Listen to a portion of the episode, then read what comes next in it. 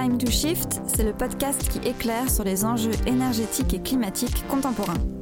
Je suis Lucie et dans cet épisode, je vais vous parler du nucléaire et des différentes stratégies de développement de cette énergie en Europe. Les Shifters, qui sont les bénévoles du think tank The Shift Project pour une économie post-carbone, ont travaillé sur un dossier en cinq parties sur la cartographie du nucléaire dans le monde.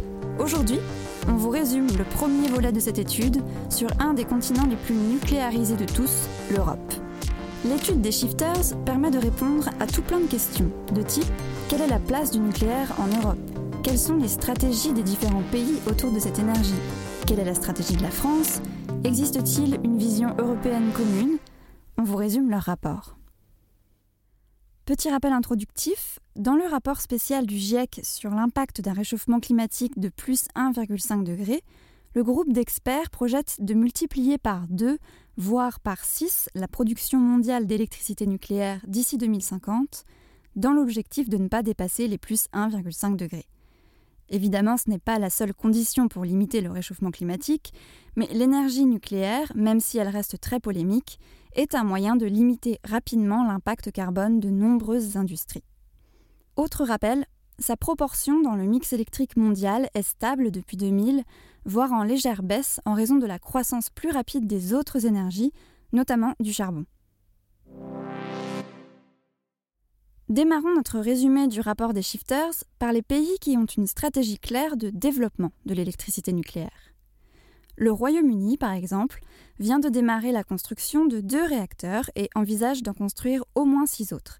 EDF devrait d'ailleurs y participer, associé à l'entreprise chinoise CGN. En Grande-Bretagne, l'opinion publique est restée favorable au nucléaire, même après Fukushima. La Finlande, elle, souhaite sortir du charbon et en même temps, elle veut fournir de l'énergie à son industrie du papier en pleine croissance. Il est donc prévu qu'elle achève en 2020 la construction d'un EPR et elle a confirmé celle d'un autre réacteur, qui serait donc son troisième site nucléaire. Là-bas, les partis politiques sont divisés sur la question, mais l'opinion publique est à 62% favorable au développement du nucléaire, selon un sondage qui date de 2014. Passons aux Balkans. Dans cette région, il y a actuellement peu de centrales, mais la plupart des pays affichent clairement leur volonté d'en développer. La Slovénie et la Croatie codétiennent un réacteur en joint venture, et plusieurs gouvernements projettent des constructions l'Albanie, la Macédoine et la Slovénie. Les pays baltes, eux, n'ont plus de réacteurs puisque l'Union européenne imposait à la Lituanie, pour adhérer à l'UE, de fermer sa centrale parce qu'elle était du même modèle que Tchernobyl. Mais l'opinion publique là-bas est particulièrement favorable au nucléaire, notamment parce qu'elle permet d'éviter la dépendance au gaz russe. Dans ces deux régions, les projets de construction sont actuellement ralentis, voire à l'arrêt. Cela serait lié au manque de financement et d'accords politiques inter-États. Autre région clairement pro-nucléaire, le groupe de Visegrad en Europe de l'Est. Ça correspond à la Pologne, la République tchèque, la Slovaquie et la Hongrie. Ensemble, ils comptent 14 réacteurs de conception russe qui sont alimentés par du combustible de sociétés russes et américaines. L'Union européenne incite en effet à diversifier les fournisseurs.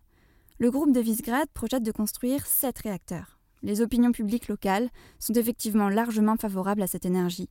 Par exemple, 68% des Tchèques et 74% des Slovaques sont pro-nucléaires. Toujours en Europe de l'Est, la Roumanie et la Bulgarie ont elles aussi des puissances nucléaires installées conséquentes. Elles ont à elles deux quatre réacteurs. Deux réacteurs sont de conception canadienne, alimentés par du combustible uniquement roumain. Ça permet au pays d'être indépendant de la Russie. La Roumanie et la Bulgarie prévoient chacune de construire trois nouveaux réacteurs. D'autres pays souhaitent clairement sortir du nucléaire, notamment en Europe de l'Ouest. Certains ne possèdent pas de réacteurs et n'envisagent pas d'en construire, comme le Danemark, l'Irlande, la Norvège ou encore la Grèce. D'autres pays interdisent toute nouvelle construction de centrales l'Italie, l'Autriche et l'Espagne. La Suisse a opté pour une sortie progressive du nucléaire, tandis que l'Allemagne mène une politique de sortie anticipée. Ce rejet du nucléaire fait assez clairement suite aux accidents de Three Island, Tchernobyl et Fukushima. Ils ont eu un fort impact sur l'opinion publique locale. En Allemagne, 80% de la population craint le recours au nucléaire et 90% soutient la politique de sortie du gouvernement. Trois pays ont opté un temps pour une sortie du nucléaire, mais reviennent sur cette politique. Ce sont la Belgique, les Pays-Bas et la Suède. Les Pays-Bas ont prolongé la durée de vie de leur unique centrale jusqu'en 2033 au lieu de 2004. La Belgique a décidé de prolonger de 10 ans l'activité de ses réacteurs. De fait, 80% des Belges sont favorables au maintien du nucléaire dans le cadre d'un mix nucléaire renouvelable. Et enfin, la Suède, qui avait initialement décidé de sortir du nucléaire, a finalement autorisé le renouvellement des centrales dans la limite de 10 réacteurs.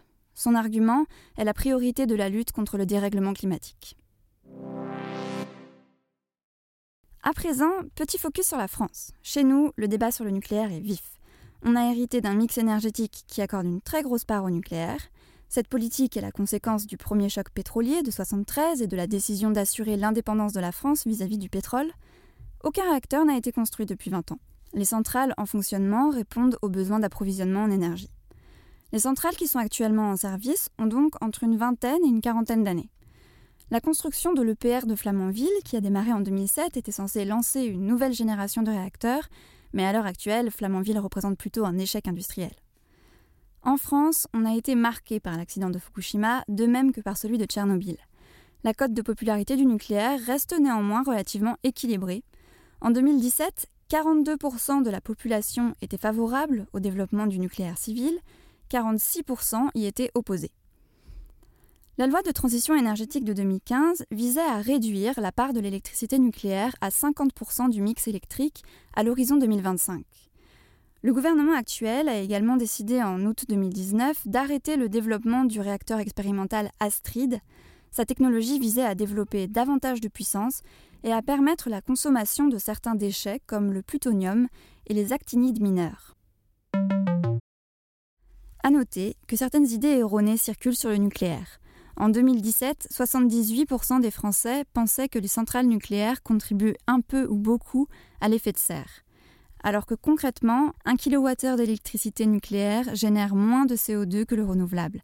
6 grammes d'équivalent CO2 pour le nucléaire, contre 12,7 grammes pour l'éolien terrestre et 56 grammes pour le photovoltaïque selon les données de l'ADEME. D'ailleurs, Nicolas Hulot, quand il était ministre de la Transition énergétique, a acté en novembre 2017 que tenir les objectifs climatiques de 2025 était incompatible avec la réduction de la part du nucléaire dans le mix électrique français. La réduction à 50% de la part du nucléaire a depuis été repoussée à 2035. Ces signaux et décisions contradictoires rendent la stratégie française peu lisible. On peut donc observer que les politiques énergétiques européennes sur le nucléaire diffèrent assez clairement en fonction de l'opinion publique sur le sujet. Il n'existe donc pas de stratégie européenne coordonnée. Cela participe au fait que le développement de la technologie à l'échelle mondiale se fait aujourd'hui beaucoup sous l'impulsion des acteurs russes et chinois. L'industrie nucléaire en Europe reste aujourd'hui fragile, puisque les savoir-faire n'ont pas été maintenus et parce que les politiques nationales sont divergentes sur la poursuite ou non des programmes nucléaires. Voilà pour le résumé de ce travail de recherche par les bénévoles du Shift Project. Pour plus de détails, n'hésitez pas à consulter le dossier lui-même en lien sous ce podcast. Le podcast Time to Shift est réalisé par les Shifters, les bénévoles du Shift Project. Ce think tank dirigé par Mathieu Ozano et présidé par Jean-Marc Jancovici a un objectif faire progresser le débat et les actions pour une économie post-carbone. Un monde libéré des énergies fossiles et préservé du changement climatique. À très bientôt pour toujours plus de Shift.